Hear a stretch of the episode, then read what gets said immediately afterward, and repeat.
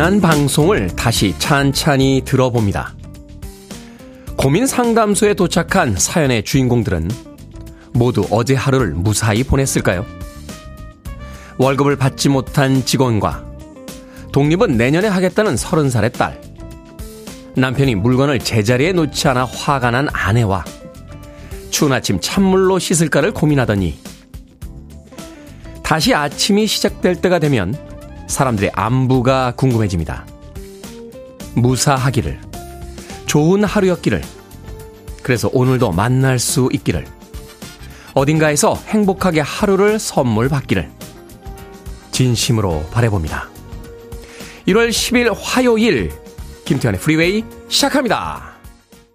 620님의 신청곡 비지스의 You Win Again으로 시작했습니다. 빌보드 kid의 아침 선택, 김태훈의 프리웨이, 저는 클 태 자 쓰는 테디, 김태훈입니다. 김은영님, 안녕하세요, 테디. 5505님, 안녕하세요, 테디님. 신명숙님, 안녕하세요. 목소리 들으면 힘이 나는 김태훈의 프리웨이 반갑습니다. 라고 하셨고요. 2326님께서는 테디, 프리웨이는 나의 친구. 오늘도 테디의 기를 받아 하루 일과를 시작합니다. 김진희님, 안녕하세요. 제주 성산에서 아침 인사 드립니다. 곧 성산 일출봉 올라가려고 준비 중입니다. 과연 올라갈 것인가? 라고 하셨는데, 거기까지 가셨으면 올라가야죠. 서울에서 고민하셨으면, 아우, 추운데 뭐하러 가세요? 라고 이야기 했겠습니다만, 제주 성산까지 가셨으면 일단 무조건 올라가는 겁니다. 김진희님. 자, 0750님. 테디 반갑습니다. 지금 손님들 모시고 나트랑과 달랏 다녀옵니다. 좀 전에 인천공항 도착해서 광주 내려가는 길인데 새벽인데도 모두 부지런하시네요. 이어폰 끼고 듣고 있습니다. 라고 하셨습니다. 베트남 다녀오셨군요. 나트랑은 바다가 예쁘고 달랏은 베트남 사람들의 관광지라고 하더군요. 거기가 아, 굉장히 고산 지역에 있는데 서늘합니다. 베트남은 굉장히 시원한 지역이라 한여름에 한참 더울 때 또 베트남은 뭐 사철 더우니까요. 이 더운 계절에 예, 베트남의 귀족들이 예, 베트남에 돈 많은 사람들이 놀러 가는 곳이라고 했는데 골프 치시는 분도 굉장히 많이 간다 하는 이야기 들은 기억이 납니다. 0750님. 네, 나트랑과 탈랏 어땠는지 궁금하군요. 그런가 하면 이현진 님께서 안녕하세요. 그동안 백조 생활 하다가 오늘 첫 출근하면서 처음 듣는데 오프닝부터 왠지 느낌이 좋습니다. 출근길에 좋은 친구가 되어줄 것 같네요. 앞으로 애청하겠습니다. 좋은 음악 많이 부탁드려요. 라고 하셨습니다. 이현진님, 오늘부터 첫 출근하면서 처음으로 제 방송 들으신다고요? 처음 오셨으니까, 아, 아메리카노 모바일 쿠폰 한 장 보내드릴게요. 커피 쿠폰 한 장 보내드릴 테니까 그 첫 출근에 작은 행운과 함께 하시길 바라겠습니다. 콩으로 오셨는데요. 어, 샵 1061로 이름과 아이디 보내주셔야 모바일 쿠폰 보내드릴 수 있습니다. 청취자들의 참여도 마찬가지입니다. 문자 번호 샵 1061, 짧은 문자 50원, 긴 문자 100원, 콩으로는 무료입니다. 유튜브로도 참여하실 수 있습니다. 여러분은 지금 KBS 2라디오, 김태훈의 프리웨이 함께하고 계십니다. KBS 2라디오, yeah, 김태현의 프리웨이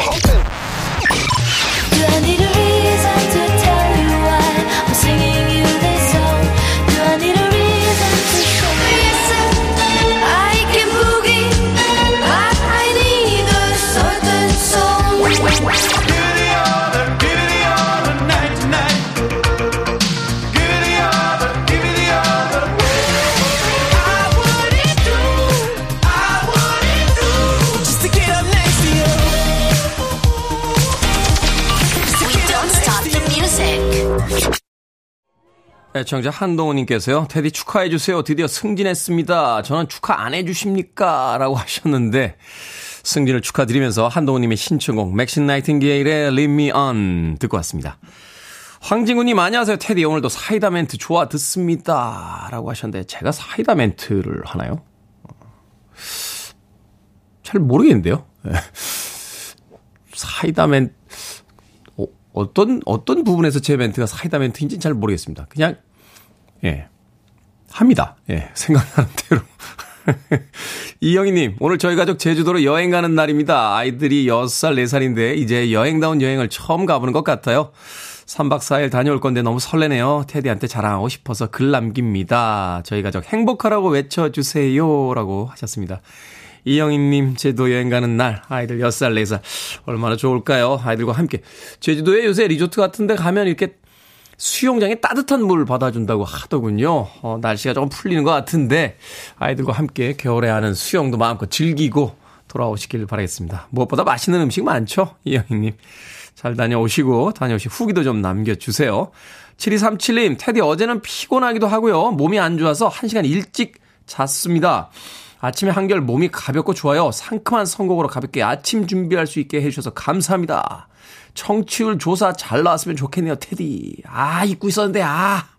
아, 청취율 조사 잊고 있었는데, 아, 7237 입고, 아침부터 또 청취율 조사를 또 다시 한 번, 아. 피곤하기도 하고 몸이 안 좋아서 1시간 일찍 잤더니 아침에 몸이 한결 가볍다고. 저는 요새 아침에 몸이 계속 무겁습니다. 아, 운동을 하는데요. 운동을 하는데도 몸이 잘 안 불어서 그 코치한테 물어봤더니 먹는 게 적어서 그런 것 같다. 아, 저는 하루에 두 끼 먹잖아요. 아침도 안 먹고 점심하고 저녁만 이렇게 먹는데 그 양도 사실 탄수화물을 그렇게 많이 먹지는 않거든요. 그리고 중간에 간식은 전혀 없고, 예. 물하고 술 조금 마시는 거 이외엔 마시는 것도 없습니다. 예. 근데 1월 달엔 또 술도 안 마시다 보니까 마시는 것도 없어요. 어, 운동에 비해서 몸이 잘 안 불어서 왜 이렇게 안 불어? 라고 했더니 먹는 걸 늘려야 된다. 하루에 4끼에서 5끼는 먹어야 된다. 라고 해서 1월 달에요. 제가 지금 4끼를 먹고 있어요, 4끼. 아점을 한 끼 먹고 11시쯤에. 예, 그리고 중간에 이제 바나나하고 단백질 음료를 하나 먹고요. 예, 저녁을 먹고 저녁 먹은 다음에 다시 이제 고구마나 이런 거에다 다시 단백질 음료 하나 먹는데 아 이제 못 하겠습니다. 아 너무 힘들어. 너 먹는 게 너무 힘들고요. 아, 자기 전에 먹고 잤더니 아침이 되면 얼굴이 띵띵 먹어가지고 너무 피곤합니다. 예. 고민 중입니다. 예, 참고서 몸을 좀 불려볼 건지 아니면 그냥 다시 옛날처럼 살던 대로 살 건지 고민을 좀 하고 있습니다. 7237님, 1시간 일찍 주무셔서 몸을 한결 가벼우시다고 하시면서 남의 청취율 조사를 이야기하셔서 지금 아침에 평정심을 흔들고 계십니다. 자, 청취율 조사 기간을 맞아서 오늘도 이벤트 갑니다. 친구와 커피 한 잔 나누는 여유를 저희가 선물해 드리도록 하겠습니다. 프리웨이를 같이 듣고 싶은 사람 있으시면 그 이름과 관계를 적어서 보내주시면 됩니다. 예를 들면 이런 거죠. 내 남편 누구, 내 친구 누구, 내 동료 누구, 같이 듣고 싶습니다. 이런 식으로 보내주시면 이름도 불러드리고 그분과 함께 드실 커피 쿠폰 두 장 보내드리겠습니다. 티타임 하시면서 자연스럽게 프리웨이 홍보도 해주시길 바랍니다. 모두 30분 추첨해서 보내드리니까요. 오늘만 커피 쿠폰을 60장 보내드립니다. 대방출입니다. 문자번호 샵 1061, 짧은 문자는 50원, 긴 문자는 100원, 콩으로 어, 무료로 보내주셔도 됩니다. 자, 같이 듣고픈 친구의 이름을 불러줘 하는 의미로서 Destiny's Child의 음악 준비했습니다. Say My Name.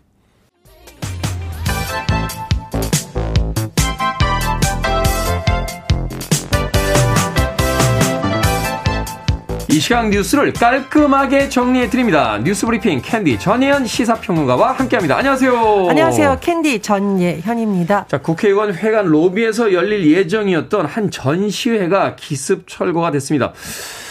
뭐 풍자다 농담이다 이렇게 주장하는 야당 의원들이 있는 반면에 국가원수 인신 모독이다라고 하면서 전 시품에 대해서 이제 강경하게 대응하는 여당 의원들도 있습니다. 예, 풍자를 보는 관점이 다를 수 있겠죠. 어쨌든 국회의원 회관에 전시될 예정이었던 정치 풍자 전시 작품들이 전시회 개막을 앞두고 철거되어서 논란이 일고 있는 상황입니다. 더불어민주당과 무소속 의원 12명이 공동 주관해서 9일부터 전시가 시작될 예정이었는데요. 그래서 일부 작품들은 아마 그 자리에 이제 배치가 된 상황이었던 것으로 알려졌는데 개막 직전인 어제 새벽에 국회 사무처에서 기습 철거를 했다라고 합니다. 작가 30명 정도가 참여를 했고 80여 어, 점의 작품이 정치 풍자로 된 작품들이 많았다고 하는데 여기에 윤석열 대통령과 김건희 여사 등을 비판하는 작품도 포함돼 있었습니다. 앞서서 국회 사무처에서 전시회를 주관하는 의원실에 세 차례 공문을 보내서 자진 철거를 요청을 했고 받아들여지지 않아 강제 철거에 나섰다라는 설명이 나오고 있습니다만 야당에서는 철거 작품의 원상 복구를 요구하면서 국회가 표현의 자유를 짓밟았다. 이렇게 반발하고 있고요. 반면 여당 의원들은 이거는 정치 투자의 수준을 넘어선다라고 또 반대 의견을 내고 있는 상황입니다. 이런 가운데 이 전시 작품들의 작가들이 국회 사무총장실 등을 항의 방문한 뒤에 우리는 구걸하듯 작품전을 열지 않겠다라고 하면서 전시회 취소가 재송 결정이 됐습니다. 그렇군요. 참 문화 예술도 결국 이제 정치적인 논리에 의해서 계속해서 대립각을 세우고 있는 것 같습니다. 자, 맞벌이 부부의 육아 휴직 기간을 변경하는 방안이 추진이 된다고요? 이게 어떤 내용입니까? 예, 고용노동부에서 대통령 업무 보고에서 밝혔던 내용인데요. 맞벌이 부부가 공동 육아를 하는 경우 육아 휴직 기간이 기존에는 한 명당 1년이었습니다. 그런데 이것을 1년 6개월로 늘릴 방침이라고 하고요. 또 육아기 근로 시간 단축제가 있습니다. 그런데 아이가 몇 살까지를 이 근로시간 단축 제도를 적용할 수 있는 대상으로 놓느냐가 또 중요한 사안인데 네. 기존의 만 8세에서 만 12세까지로 확대할 예정이라고 하고요. 또 육아휴직을 근로시간 단축으로 전환해서 사용하면 인센티브도 제공할 계획이라고 고용노동부에서 밝혔습니다. 또 사실 지금 이게 이제 정년 퇴직한 사람들이 능력은 있는데 일을 하지 못하는 문제에 대해서도 여러 가지 논의가 있는 것으로 보이는데요. 네. 정년 퇴직한 사람을 일정한 기간에 재고용하는 것을 주요 내용으로 하는 이 법제화를 위한 사회적 논의에 착수하겠다. 이렇게 밝혔습니다. 또 하나 사실 고용노동부 이의 관심사이기도 하지만 많은 산업 현장의 관심사인 중대재해처벌법 관련해서 노동부에서 이 시행 1년을 맞아 이 성과를 평가하겠다. 이에 관한 한 테스크포스를 운영해서 오는 27일 정도에 이제 일정을 마쳤다고 합니다. 이 중대재해를 줄이는 문제는 굉장히 중요한 부분인데 그렇죠. 또이 정치권에서 쟁점이 된 바 있습니다. 노동부에서 어떻게 잘 평가를 할지 또 지켜봐야겠습니다. 네. 자, 교육부가 교육과 돌봄을 통합한 프로그램을 도입하기로 했다고요. 초등학생 대상인데 초등학생들 학교 이후에 뭐 8시까지 이제 돌봄 서비스를 해 주겠다. 뭐 이런 내용이 담겨 있더군요. 예, 정부의 이제 내용을 한마디로 늘봄 학교를 올해 시범 도입하겠다는 건데요. 어, 저녁 8시까지 방과 후에 교육과 활동을 돌봄을 제공하겠다는 내용입니다. 일단 이번 달 중에 4개 시범 교육청을 선정해서 올해에 시범 교육청 안에 있는 관내에 200개 초등학교에서 늘봄 학교를 추진하고요. 내년에는 시범 교육청을 7개에서 8개로 확대하고 2025년에는 전국의 늘봄 교육 학교를 도입할 계획이라고 합니다. 아, 그런데 이게 뭐 좀 내용을 자세히 보면은 일단 교육부에서 이 초등학교 저학년생들에게 너무 단순 돌보만 한다 이런 지적을 반영했다고 하는데요. 기초학력을 지원하거나 예체능을 비롯한 다양한 교육 프로그램을 제공할 계획이라고 하고 또 고학년의 경우에는 인공지능 코딩이라던가 빅데이터를 비롯한 신산업 분야와 관련한 방과 후 프로그램을 집중적으로 개설할 예정이라고 합니다. 그런데 이게 지금 평가가 어 기대도 있고 우려도 있다라는 언론 보도가 나오고 있는데요. 네. 일단 학 부모들은 좀 아이들에게 안정적인 돌봄이 제공될 것이다. 그리고 방과 후 교육을 좀 더 적극적으로 받을 수 있지 않겠느냐라는 기대가 있다고 합니다. 맞벌이 부부들이 많고 또 사회 활동을 많이 하다 보니까 초등학생 아이들이 있는 집에서는 좀 사실 부담스러운 게 좀 있죠. 그렇죠. 그런데 이제 문제는 이런 지적도 나온다고 하죠. 결국은 부모가 일찍 퇴근해서 아이를 돌볼 수 있는 환경을 마련하는 방안도 같이 나와야 된다. 이런 지적도 음, 있다고 하고요. 그러네요. 또 사실 이제 교사와 돌봄 전담사 경우에는 인력 확충이 만약 충분히 안 되면 업무만 느는 거잖아요. 그렇죠. 이렇게 됐을 경우에 돌 봄과 교육의 질이 떨어질 수 있기 때문에 현장에서 나오는 우려의 목소리도 교육계에서 잘 청취를 해야겠습니다. 결국은 직장에 오래 머물게 하고 아이들을 돌보는 게 아니라 아, 일찍 퇴근할 수 있는 환경을 먼저 만들어줘야만 하고 또 나머지는 또 예산의 문제다 결국은 맞습니다. 이런 이야기가 되겠네요.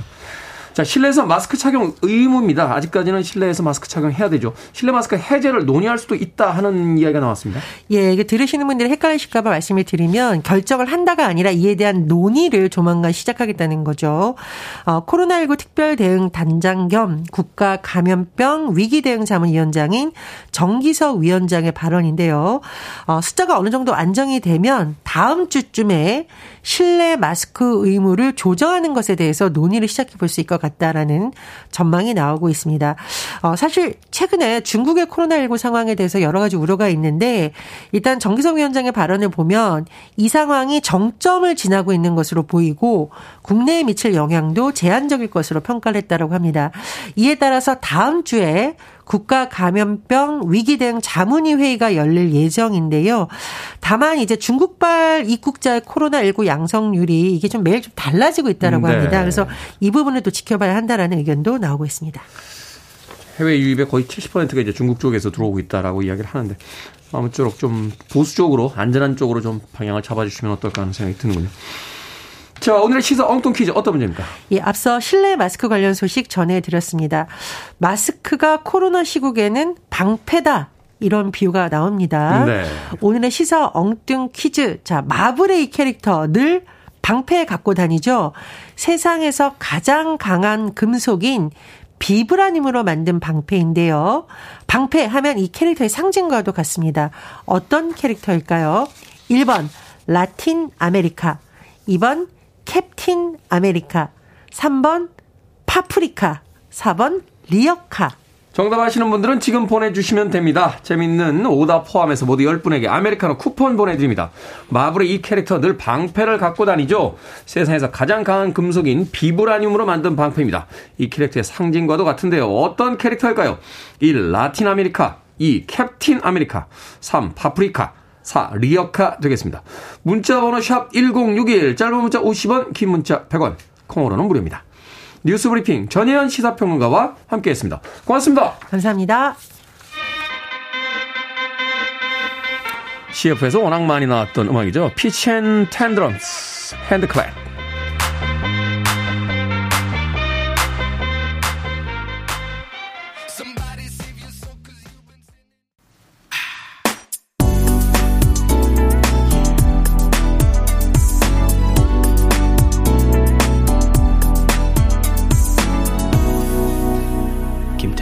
Freeway. 출근길 꽉 막혀 있는 도로가 많은데 좀 시원한 기분 좀 느끼셨습니까? K1235973군님의 신청곡으로 The Killers의 Mr. Brightside 듣고 왔습니다.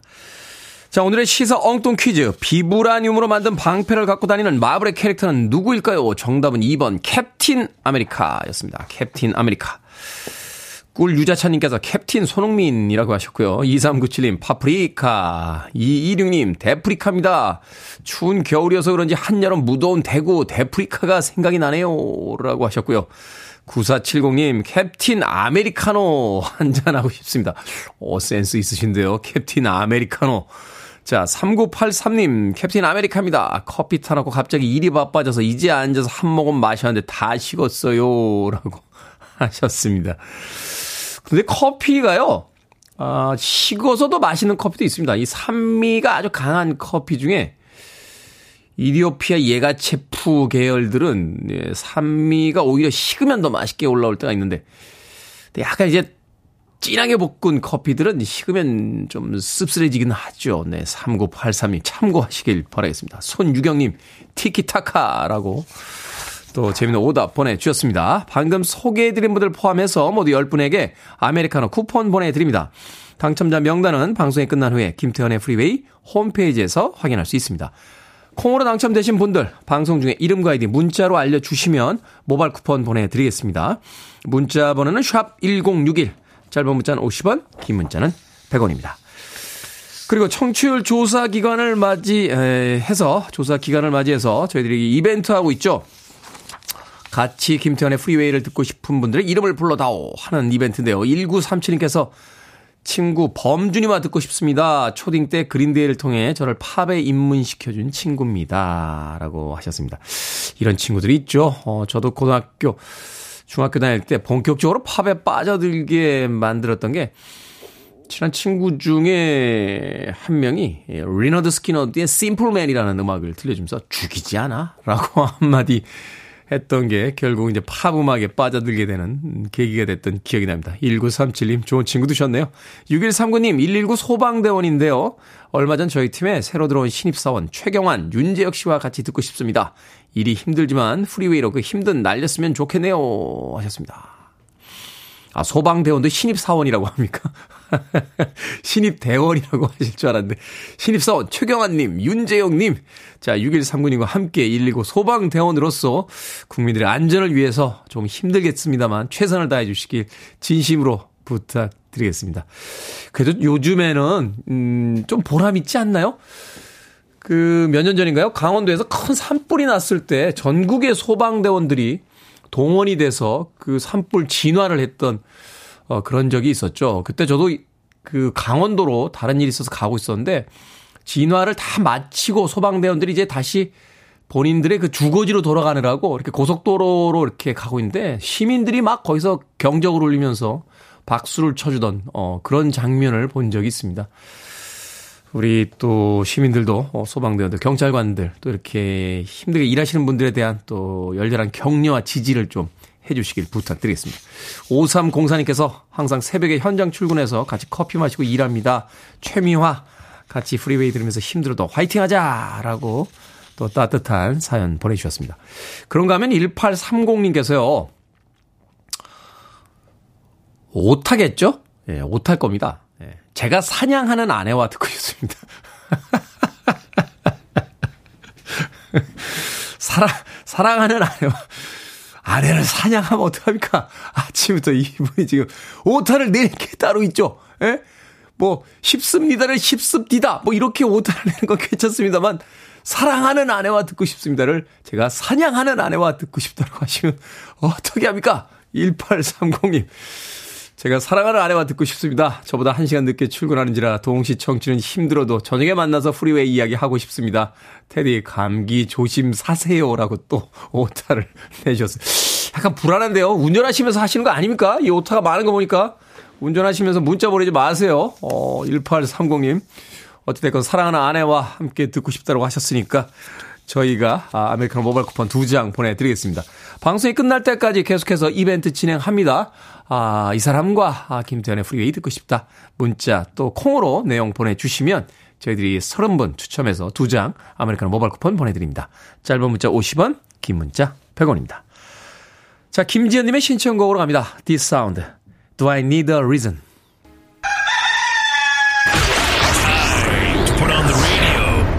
김태훈의 프리웨이 Are you ready?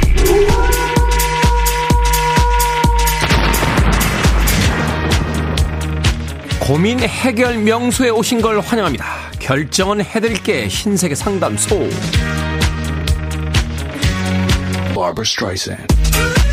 7622님, 대학생 아들이 방학했는데 방에서 게임만 합니다. 아르바이트도 하고 운동도 했으면 좋겠는데 말이죠. 따끔하게 혼을 낼까요? 아니면 언젠가는 하겠지 하면서 기다려볼까요?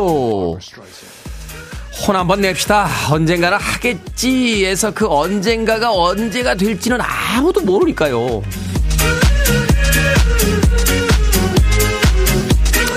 6482님, 9살 어린 회사 동기가 선을 넘는 발언을 했는데, 그래도 좋게 좋게 지낼까요? 아니면 적당히 거리를 둘까요?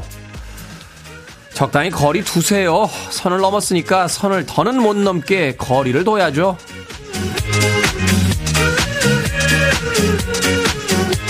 4337님, 새로 오픈한 가게에서 일하고 있는데 체계가 잘 잡히지 않아서 너무 힘듭니다.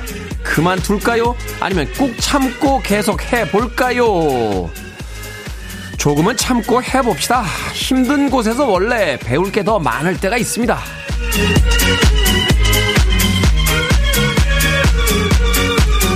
박지윤님, 사춘기 아들이 외모에 신경을 많이 쓰는데 색깔이 나는 립밤을 사달라고 하네요. 사줄까요? 아니면 말까요? 사줍시다. 뭐 위험한 일도 아닌데요. 오토바이를 사달라고 하는 것보단 낫죠. 할 수 있는 건 다 해보는 거 뭐 별로 나쁘지 않습니다. 방금 소개해드린 네 분에게 선물도 보내드립니다. 콩으로 뽑힌 분들 방송 중에 이름과 아이디 문자로 알려주세요. 여러분의 고민 보내주시면 이 시간에 해결해드립니다. 문자번호 샵 1061, 짧은 문자 50원, 긴 문자 100원, 콩으로는 무료입니다. 요새 아이들은 타잔을 알까요? 4388님, 5766님, 이달수님, 박경숙님, 손은호님의 신청곡, 발티모라, 타잔보이.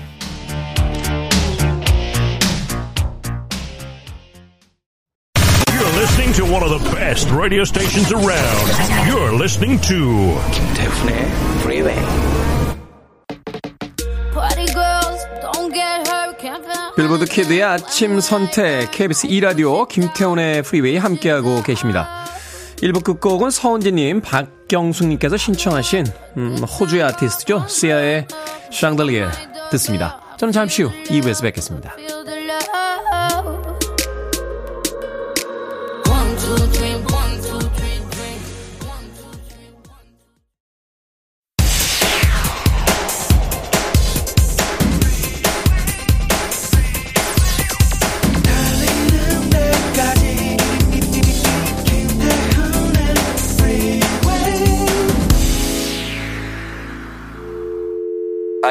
Your arms around me. I need to feel your touch.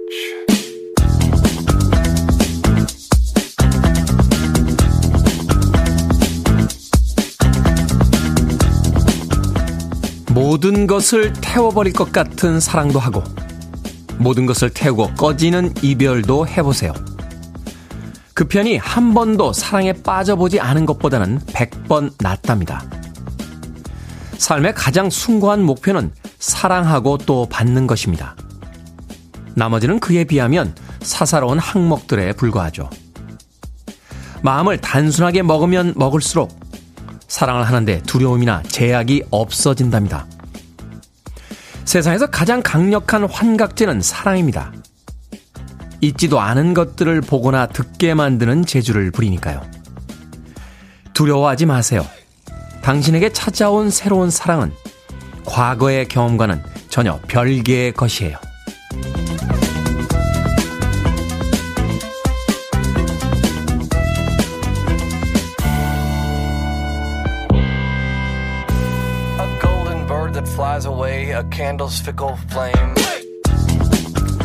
뭐든 읽어주는 남자. 오늘은 청취자 전재근님이 보내주신 파울로 코엘류의 마법의 순간 중 일부를 읽어드렸습니다.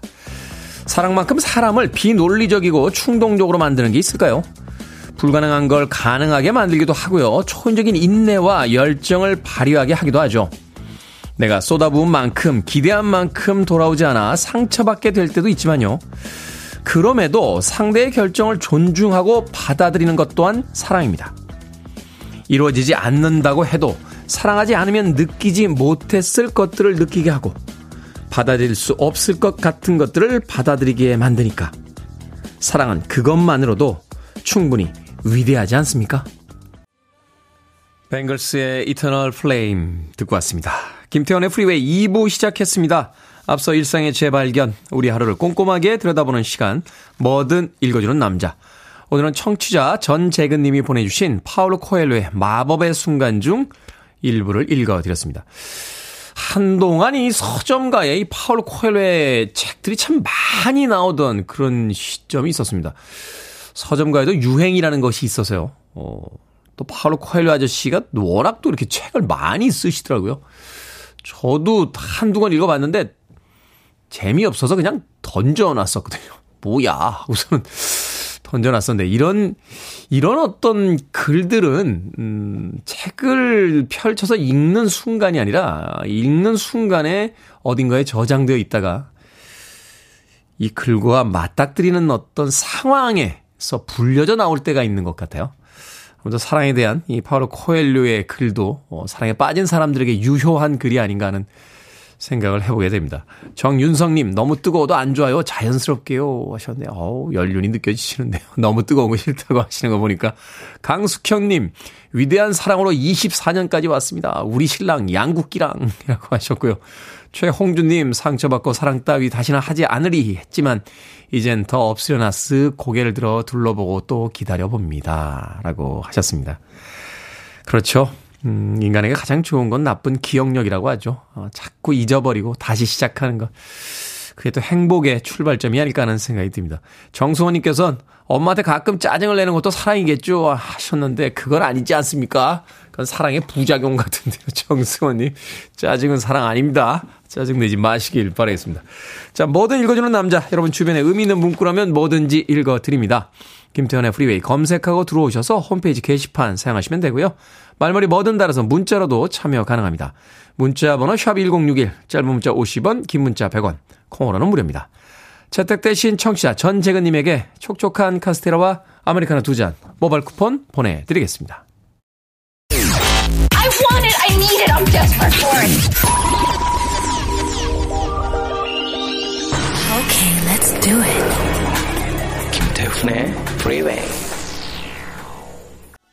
민희룡 PD의 재봉질이 그 재능이 빛을 발하는 두 곡의 이어짐이었습니다. 김소연님 그리고 물음표님께서 신청해 주신 해리 스타일스의 As It Was 그리고 5378님 1201님 2557님께서 역시 신청해 주신 아하의 Take On Me까지 두 곡의 음악 이어서 들려드렸습니다. 두 음악의 발매 간극이 거의 30년 뭐 이렇게 되는 것 같은데 그럼에도 불구하고 한 곡처럼 이어졌죠. 해리 스타일스의 As It Was 아하의 Take On Me 김보매님께서 심리스라고 하셨는데 이임새 없이 이어진 두 곡의 음악 듣고 왔습니다. 자, 9657님, 사랑하는 친구, 귀영, 성수가 30년 우정 잘 지내왔고, 앞으로도 쭉 잘 지내자, 테디님 방송 들으면서, 라고 하셨고요. 김지훈님께서는, 내 오랜 친구 현정이랑 같이 듣고 싶습니다. 고2 때 입시학원에서 같이 수업 듣던 게 어제 같은데, 벌써 중년이 됐네요. 준비하는 시험에 꼭 붙길이라고 하셨고요. 0600님께서는 맞벌인데요. 초등학생 방학이어서 아이 밥 때문에 올라와 계신 시어머니 최혜자 여사님과 함께 하고 싶습니다. 감사하고 고맙습니다. 라고 하셨습니다. 1746님께서는 2022년 12월 31일 32년간의 회사 생활을 마치고 정년 퇴직하고 모처럼 집에서 쉬고 있는 남편 김준과 같이 듣고 싶습니다. 하셨습니다. 야, 32년이나 회사 생활을 하시고 정년 퇴직하고 집에서 쉬고 계시다. 좀 쉬셔도 될 것 같은데요. 그 정도면. 6472님께서는요, 안녕하세요. 저는 새벽 배송하는 배달맘입니다. 며칠 전 제가 태우님 프로필 보며 제 이상형이라고 하니까 고이 딸이 앞으로도 딸도 태우님을 이상형으로 한다며 아침마다 프리웨이를 듣습니다. 딸아, 평생 난 너의 편이 되어줄게. 힘내, 사랑해. 라고 하셨네. 흔치 않거든요. 예, 모녀 관계에서 한 명을 이상형으로 쳐다보기는 정말 흔치 않습니다. 예, 그런 흔치 않은 경우가 막 일반적으로 벌어집니다. 김태훈의 프리웨이에선 말이죠. 6472님. 자, 청취율 조사 기간을 맞아 이벤트 진행 중입니다. 프리웨이에서 여러분 지인의 이름을, 이름을 불러주시고 또 프리웨이를 같이 듣고 싶은 사람의 관계를 적어서 보내주시면 저희들이 30분 추첨해서 커피 쿠폰 2장씩 보내드리고 있습니다. 앞서서 제가 아, 사연 소개해드린 9657님, 김지우님, 0600님, 1746님, 6472님을 포함해서 모두 30분 방송 끝날 때까지 예, 저희가 커피 쿠폰 보내드릴게요. 아, 30분 추첨해서 보내드리니까 60장의 커피 쿠폰이 준비가 되어 있습니다. 확률이 꽤 높죠? 오늘 많이 아, 사연들 보내주시길 바라겠습니다. 문자 번호는 샵 1061, 짧은 문자는 50원, 긴 문자는 100원, 콩으로는 무료입니다. 자, 6660님과 4023님께서 신청하셨습니다. 바카라. Yes, sir. I can boogie.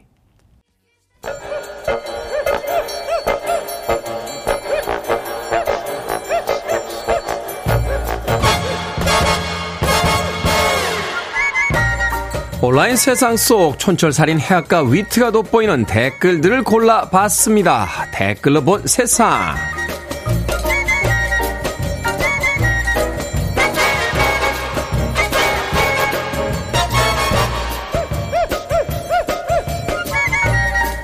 첫 번째 댓글로 본 세상. 얼마 전 미국에 사는 한 남성이요. 이웃에 선물을 전달하려고 차에서 내리자마자 차를 도둑 맞을 뻔 했습니다. 도둑이 주차된 차에 올라타 출발해버린 건데요. 남성은 차에 올라타 온몸으로 막아섰고 열려있는 썬루프로 손을 넣어 도둑을 저지했습니다. 필사적으로 막은 덕에 차를 빼앗기지 않았다는데요. 여기에 달린 댓글들입니다. 현동님, 차 안에는 아무것도 두지 않아야 하는 나라인데 차 키를 두고 내리다니 아찔합니다. 돈 되는 게 조금이라도 보이면 창문까지 깨고 훔쳐간다니까요. 고은님, 미국에서 살려면 격투기는 기본적으로 배워야 할 것 같아요. 그래서 태권도 학원이 잘 되는 걸까요? 글쎄요, 카페에서 노트북으로 자리 맡아두고 화장실 가는 또 택배를 현관에 막 던져놓는 나라에선 별로 할 말이 없네요.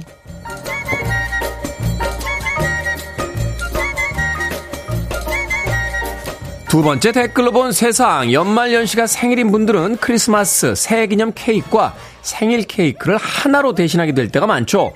아르헨티나에서는 이런 풍습에 서러움을 느낀 사람들이 염소자리 조합 모임을 하고 있다고 합니다. 10월, 12월 22일부터 1월 20일 사이에 태어난 사람들의 모임인데요.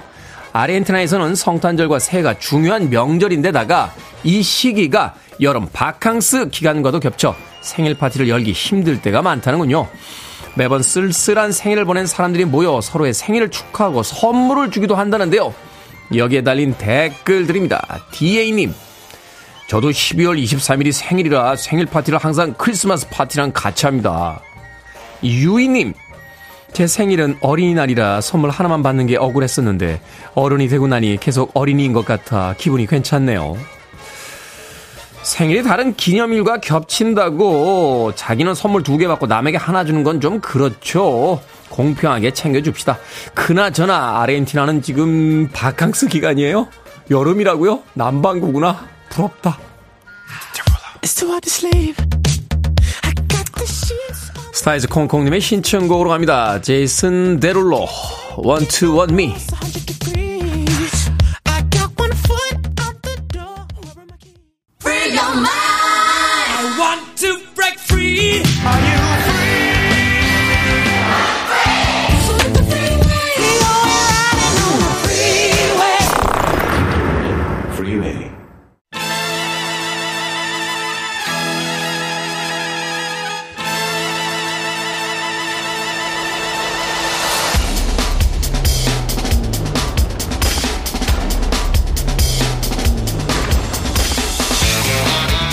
내 삶에 영향을 미치는 경제 뉴스를 제대로 읽어보는 시간입니다. 박연미 경제평론가와 함께합니다. 이게 뭐니 사무소 박연미 경제평론가 나오셨습니다. 안녕하세요. 안녕하세요. 지난주에 컨디션이 별로 안 좋으셨는데 이번 주엔 어. 괜찮아 보이시네요. 네, 지금 다시 부활했습니다. 사실 지난주에 말씀 안 드렸는데 네. 저승사자하고 하이파이브 두 번 하고 왔거든요. 아, 세 번째까지는 하면 안 돼요. 아, 큰일 날 뻔했어요. 네. 심하게 컨디션이 안 좋으셨는데 그래도 일주일 만에 빨리 또 회복을 해 네. 주셔서 저희들이 감사합니다. 자, 지난주 국토교통부의 업무 보고 있었습니다. 직후에 정부가 부동산 규제를 이제 대폭 완화한다 하는 기사가 쏟아졌는데 뭐 대한민국은 부동산이 일종의 종교라고 불리우는 나라니까 부동산 정책 좀 찬찬히 좀 읽어보고 가야 될 것 같습니다. 먼저 서울 강남, 서초, 송파, 용산을 제외한 전 지역을 이제 투기 과열지구 조정 대상 지역, 투기 지역에서 전면 해제한다 하는 발표가 있었습니다. 이게 이제 해제를 하게 되면 어떤 점이 달라지고 또 어떤 영향이 있는지요? 네, 일단 그 투기 지역, 과열 지구, 조정 대상 지역에서 모두 해제한다. 이건 대출이나 세제, 청약 거래 전 과정에서 규제가 사라진다. 이런 뜻입니다. 음. 또 종부세, 양도세에서 다주택자에 대한 중과 사라지고요.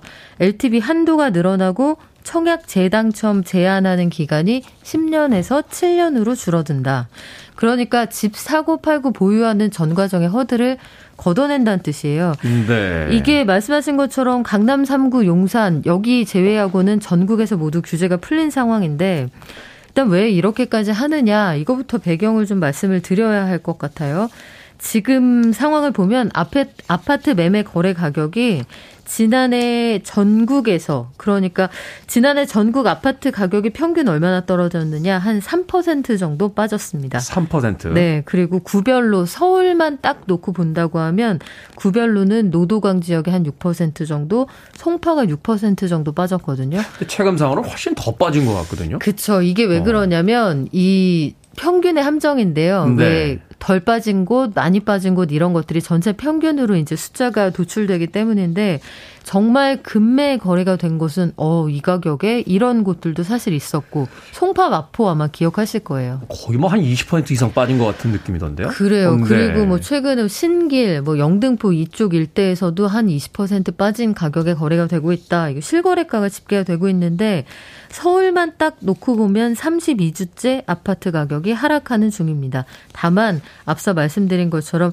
규제를 전면 완화한다. 이런 이야기가 들려오면서 이제 하락은 하고 있지만 하락의 폭은 조금 줄어드는 그런 그 조짐이 나타나고 있는 그런 상황입니다. 최근 뉴스 보니까 이제 강남 3구 용산 쪽에서도 이제 금매로 내놨던 아파트들도 이제 이 지역을 제외한 다른 지역을 전면 해제하겠다라고 하니까 이 지역도 뭔가 다른 그 조치가 있을 거다라는 어떤 기대 심리 때문에 매물을 걷어들이고 있다 뭐 이런 이야기도 있어요. 네, 그런 조짐도 좀 있고요. 다른 지역에서도 금매로 내놔서 가격을 굉장히 낮게 내놨던 것들이 아, 호가를 좀 조정을 원한다라든지 음. 아니면 금매를 좀 걷어들인다 이런 얘기들이 나오고 있는 상황이라 요거는 좀 면밀하게 지켜봐야 될 것 같아요. 네. 지금은 경기가 워낙 좋지 않은 상황이라 고금리의 경기 좋지 않고 매수 심리가 많이 하락한 상황이니까 이렇게 해도 지금은 별 탈이 없을 텐데 만약에 이 규제가 시장이 좀 정상화되고 금리 이제 더 안 올라가는구나가 확인된 이후까지 유지가 된다라고 하면 음. 이게 또 다른 트리거가 될 수 있으니까요. 네, 다른 방아쇠가 될 수 있기 때문에 좀 지켜봐야 될 것 같다. 사실 경제 전문가들은 이제 작년까지는 경기 침체였고 올해가 경기 불황이다. 뭐 이런 어떤 강력한 메시지도 내보내고 있던데 좀 더 지켜봐야 될 것 같 습니다. 자, 언론이 가장 중요하게 다루는 정책 중에 하나가요. 분양 시장 관련 규제 완화입니다. 이 분양가 상한제 해제. 그러니까 분양을 앞둔 단지나 무주택자들에겐 가장 큰 변화가 아닐까 하는 생각이 드는데, 자 분양가 상한제가 뭐고 또 이걸 해제했을 경우에 어떤 효과들이 생기는 겁니까? 네, 분양가 상한제라는 건 분양하는 가격에 모자를 씌우는 거예요. 음. 이 이상으로는 분양가를 올릴 수 없다. 근데 이 기준이라는 건 보통은 그 동네 구축 아파트 시세 대비 한 80% 수준? 네. 많아야 80에서 100% 사이인데 분양가 상한제가 적용이 된다라고 하면 새로 지은 더 시설이 좋은 아파트 가격이 구축 아파트보다 저렴해지는 거잖아요. 그래서 함께 따라오는 게 반드시 살아라 하는 실거주 제한 기간이었습니다. 네. 그러니까 좋은 아파트 싸게 분양받았으니까 이 뽑기에서 당첨된 일종의 로또다 이런 그렇죠. 얘기가 있었잖아요. 로또 당첨됐으니까 당신들은 여기 조금 더 살아야겠습니다. 이런 뜻이었는데 이 규제가 다 사라진다 이런 뜻이에요. 그러니까 이 로또로의 와 같은 그 분양에 당첨이 됐으니까 이걸 바로 어떤 비즈니스적으로 돌리지 음, 말고 그쵸. 실주거 형태로 살아라 이렇게 이야기했던 건데. 그렇습니다. 그런데 이 정부, 정부의 전방위적인 규제 완화가 이루어지면서 이제 강남 3구 용산 빼면 서울 전 지역에서 이런 규제가 싹 사라지는 거예요. 네. 그렇게 되면 건설사들은 이제 환호할 수 있는 상황이 되는 거죠. 건설사가 원하는 만큼 가격을 받을 수 있다는 뜻인데 다만 시장 상황을 고려하겠죠. 지금 상황에서 보면 분양가 상한제가 적용되어 있는 그러니까 가격을 눌러놓은 것도 미분양이 나는 상황이거든요. 네. 대표적으로 지금 장위 이런 곳들에 미분양이 나서 이런 것들이 그 소위 줍줍이라고 하는 무순위 청약으로 돌리는 물량들이 나오고 있는 상황인데 그거 무한정 올릴 수 있겠어 이런 이야기가 나오고 사실 이제 올해 가장 불황인 곳이 이제 건설사들하고 저 그 건설사들과 이제 연관되어 있는 금융기관들일 거다 뭐 이런 이야기가 나오던데요. 그렇습니다. 그래서 이런 조치들을 왜 하느냐. 일단 거래가 좀 재개되기를 바라는 그런 측면이 있는 거고 정부는 또 한 가지는 말씀하신 것처럼 건설사들이 자기 돈으로 건설을 하는 게 아니거든요. 네. 금융권에서 이제 대출을 받아서 받아왔죠. 그 돈으로 이 대출을 일으켜서 사업을 하고 분양가를 받아서 이걸 메우는 그런 구조인데 만약에 건설사가 이게 미분양이 돼서 제대로 빚을 갚지 못한다 그럼 금융사가 불안해지지 않겠어요? 위험해지겠죠. 이런 것들을 막아보자라는 것이어서 일단 규제는 전면 완화가 되는데 이게 나중에 장기적으로 봤을 때는 적절한 시기에 좀 걷어들여야 한다 이런 주장도 있고요. 네. 어쨌든 전매 제한 완화도 풀립니다. 이 전매 제한 완화라는 것도 5년에서 10년 동안 분양받았으면 갖고 있어 이런 규제가 음. 있었거든요. 그러니까 투기성 자본이 못 들어오게 하려고 한 거죠. 그렇죠. 이거를 아무리 길어도 거래 못하게 하는 기간을 최장 3년으로 줄입니다.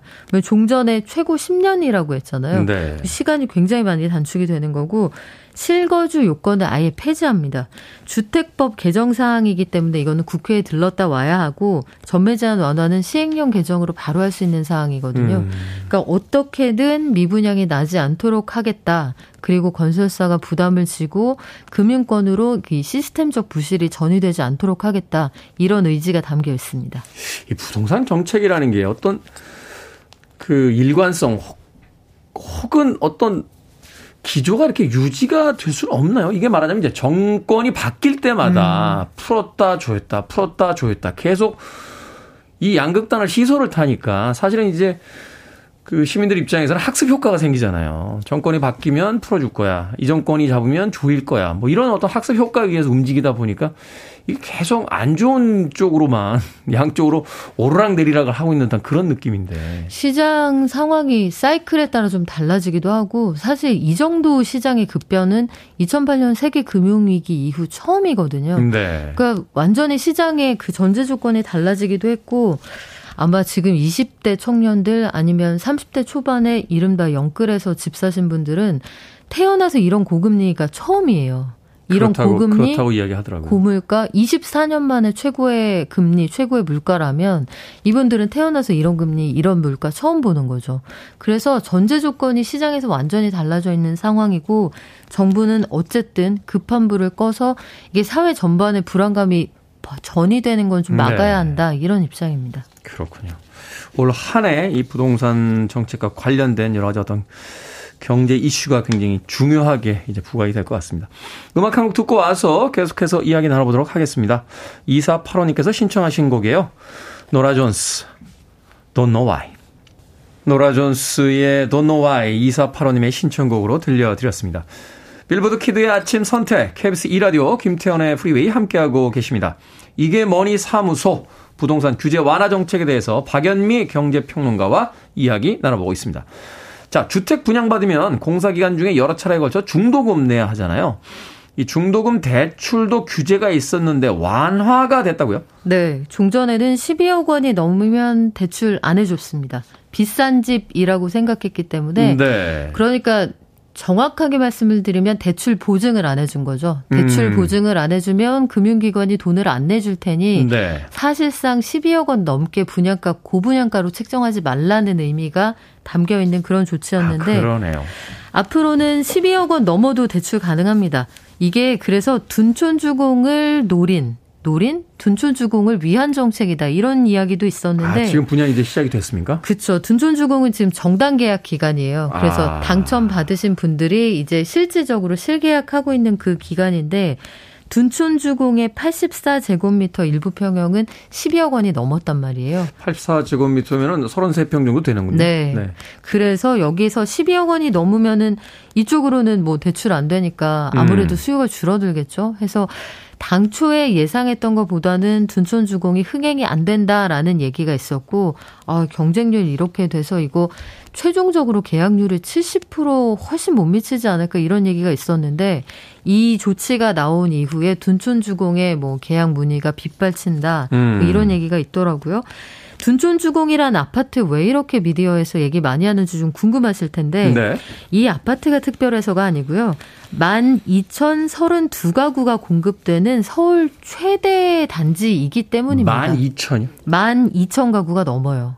헬리오시티 보다 많죠. 그죠. 헬리오시티가 거의 한 만 가구 정도 되는 그렇죠. 걸로 알고 있는데. 그때 헬리오시티 입주할 때 그래서 전세금이 급락했던 거 아마 기억하실 거예요. 네네네. 너무 물량이 쏟아져서 거기 그 너무 단지가 커서 입구 쪽하고 저 뒤쪽하고 거리가 뭐 버스 한 정거장 차이다 뭐 이런 그렇죠. 이야기도 있었어요. 네. 그렇습니다. 그래서 워낙 물량이 많아서 서울시 전체에 미치는 그 부동산 시장에 미치는 영향이 워낙 크기도 하고 네. 이 가운데에서 5천여 가구는 또 일반 분양 물량이에요. 음. 4,786가구가 일반 분양 대상이기 때문에 내가 분양받아서 여기 들어가야지 하는 비조합원들도 많았기 때문에 굉장히 관심이 많았던 거고요.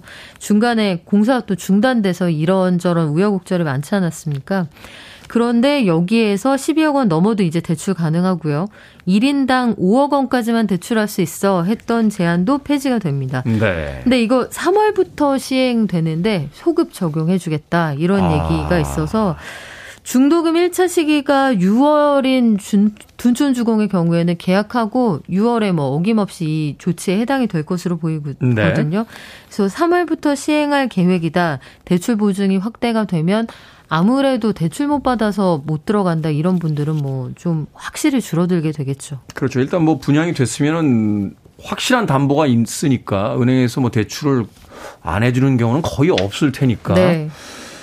그래서 이제 미분양 사태를 좀 막겠다라고 이야기를 하고 있습니다. 자, 그 밖에 어떤 부분이 이제 완화가 됩니까? 네. 최대 10년이던 재당첨 기한, 그 재당첨을 제한하는 기간이 사라져서 기존에 당첨받으신 분들도 그 기한 안에서 요 재당첨을 제한하는 기간이 확 줄어들게 됩니다. 음. 그리고 기존에 1주택이 있다. 신규로 청약에 당첨되면 원래 갖고 있던 집은 무조건 팔았어야 되거든요. 네. 요 기존 주택 처분 의무도 사라집니다. 그러니까 실질적으로 1가구 2주택을 허용하겠다 이렇게 되는 거네요. 그렇죠. 그래서 사실상 현재 정책 기조대로라면 주택법이나 종부세법 관련해서 3주택 이상이 돼야 다주택자로 본다. 이렇게 개념이 좀 달라졌다 보셔도 무방하고요. 네. 분양가 9억 원이 넘어도 특공 대상이 가능해집니다.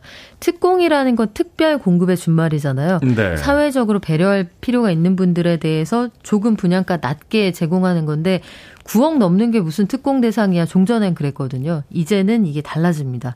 그리고 무순위 청약, 그러니까 소위 줍줍이라고 하는 청약에 내가 집이 있다. 종전에는 참여가 불가능했거든요. 이제는 참여할 수 있게 됩니다. 음, 어떤 방식으로든 지금 부동산 경기를 다시 끌어올리겠다. 미분양 사태 막겠다. 네. 건설사라든지 이제 어, 건설사와 연관된 금융기관의 어떤 그 위기를 뭐 이런 방식으로도 지금 지나가야 된다. 뭐 이렇게 지금 이야기를 하고 있군요. 자, 분양, 분양시장 규제 전면적으로 지금 완화하는 이유에 대해서 대략적으로는 제가 또 같이 정리를 해봤습니다만. 네. 분명한 어떤 정치권의 이슈가 있기 때문에 이런 활성화 대책을 내놨겠죠. 결국은 미분양이죠. 음. 한 가지는 대선 캠페인 와중에 윤석열 대통령이 공약했던 내용이기도 하고 다른 한 가지는 시장 상황의 변화입니다. 부동산 시장이 지금 침체기에 접어들었다 이렇게 보는 건데 작년 1월에 미분양이 2만 2천 가구였는데 작년 11월에 5만 8천 가구. 그러니까 장기 평균이 6만 4천 가구니까 6만 가구 가까이 1년 만에 이 올라왔다는 건 사실 속도가 굉장히 가파르긴 하거든요. 네. 이런 것들을 두루 고려했다 이렇게 보시면 되겠고 오늘 오전에 속보를 보니까 LH가 미분양 주택 일부 사들여서 매입 임대할 수 있다 이런 얘기가 나오더군요. 국가가 사겠다 뭐 이런 이야기를 했잖아요. 그렇습니다. 어. 이게 근데 어떤 효과가 생겨야 될까요? 사실은 이제 미분양 그 물량이 늘어난다고 하는데 이제 지방하고 같이 다 이제 총합으로 보는 거니까 네. 이게 사실은 투기가 과열되는 지구의 문제를 잡기 위해서 가지고 있었던 분야 부동산 정책인데 그걸 풀겠다라고 이야기하는 거잖아요. 어떤 지역은 과열되고 또 어떤 지역은 미분양 사태가 속출하는 건 아닌지. 이게 원래는 아래쪽부터 올라오고 있었어요. 뭐 대구 지역부터. 그런데 이게 충청도 지나서 이제 수도권까지 올라왔고 서울에도 미분양이 난다. 이 상황을 좀 심각하게 보고 있다는 거죠. 음, 네. 결국은 PF 대출, 금융권까지 이게 전이 되면 안 된다. 이런 문제의식을 가지고 있는 것 같습니다. 그렇군요. 알겠습니다. 아이, 부동산 정책에 대한 이야기는 뭐 올해 계속해서 다뤄야 될 그런 네. 이슈이기 때문에 앞으로도 좀 부탁을 드리도록 하겠습니다. 이게 뭐니 사무소 국토교통부가 업무 보고를 통해 밝힌 규제 완화 정책에 대해서 지금까지 박연미 경제평론가와 이야기 나눠봤습니다. 고맙습니다. 고맙습니다.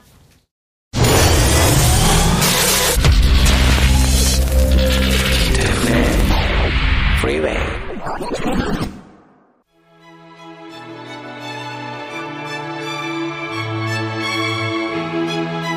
KBS 2라디오 김태훈의 프리웨이 오늘 방송 여기까지입니다. 오늘 이벤트에 참여해 주신 분들 다시 한번 감사드립니다. 당첨자 명단은 저희 홈페이지에서 확인할 수 있습니다. 오늘 끝곡은 리차드 애쉬크로프트가 이끌었던 팀이죠. 버브의 Bitter Sweet Symphony 듣습니다. 편안한 하루 보내십시오. 전 내일 아침 7시에 돌아오겠습니다. 고맙습니다.